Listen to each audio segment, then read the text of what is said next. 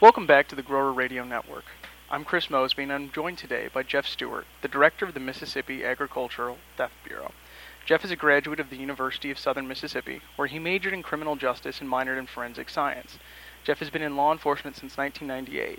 In July 2006, he started work with the Mississippi Agricultural Theft Bureau, and in July 2012, Agriculture Commissioner Cindy Hyde-Smith appointed Jeff director.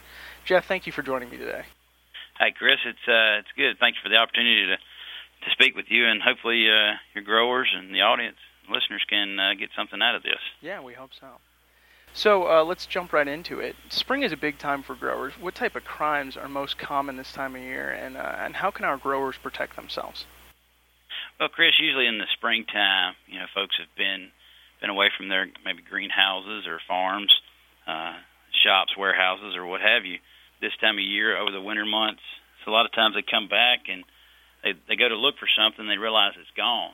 So, you know, we encourage folks that even though it's a down part of the year during the winter months, to still be vigilant with their equipment, you know, the greenhouses and everything, because, you know, theft is a crime of opportunity. So any time they know that you're not going to be there, people develop patterns all the time as far as, well, we know they're not there in the month of December or January because it's cold and or what have you. You just, you know, be vigilant and pay attention to your property and your equipment.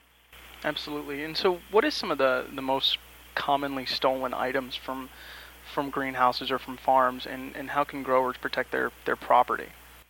You know, down in Mississippi where I'm from, copper theft is a big issue because of the price of copper.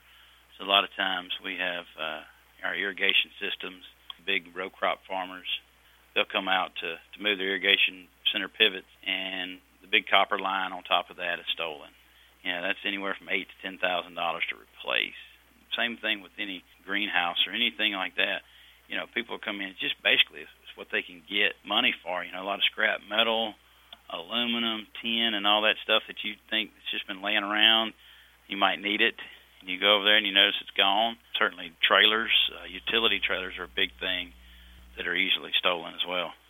What type of technology and what sort of methods are available to growers to sort of track their devices, track their property, and maybe prevent or recapture things once they're stolen? Well, as far as technology goes, years ago, GPS systems and tracking devices were outrageous. You know, nowadays, they're places on the internet where you can go out and purchase GPS tracking systems where you can put it on your equipment, no matter how big or how small, whether it be a small tractor or ATVs, you can actually wire it straight into your battery. And what you can do with these, they're internet-based GPS systems where you can go on the internet, set up your device, and set up a geofence. Basically, you can say if that piece of equipment moves within this radius, moves outside of this circle here, it'll send you an email, text message to your cell phone or to your email or whatever you would have it, you know, wherever you want to set it up at. You know, a lot of times, you know, you would want to set up around the edge of your property, and you can change it. So if you're out of town or you're not going to be at your greenhouse or your farm for a couple of days, you can set it up to where if it moves at all, it'll notify you.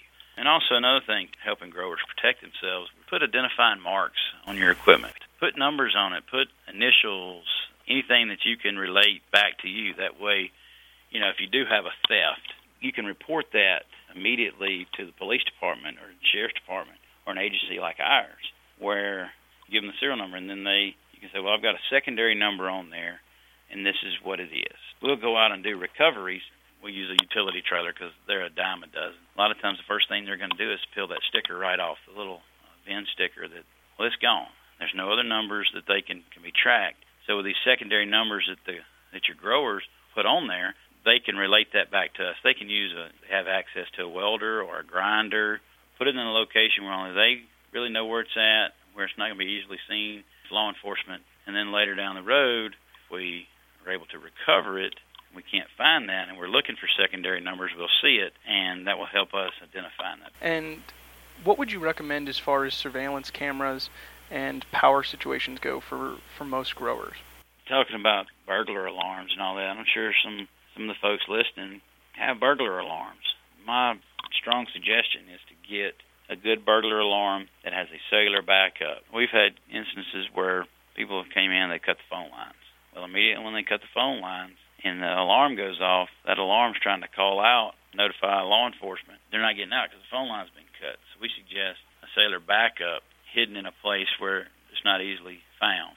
Well, thank you, Jeff. I appreciate all those answers. And Jeff, if our growers want to know more about the Mississippi Agricultural Theft Bureau, where should they go? We're under the Mississippi Department of Agriculture. That's on our website. They can go to www.mdac.ms.gov. That's for Mississippi Department of Agriculture and Commerce. All right. Well, thank you very much for joining me today, Jeff. Thank you.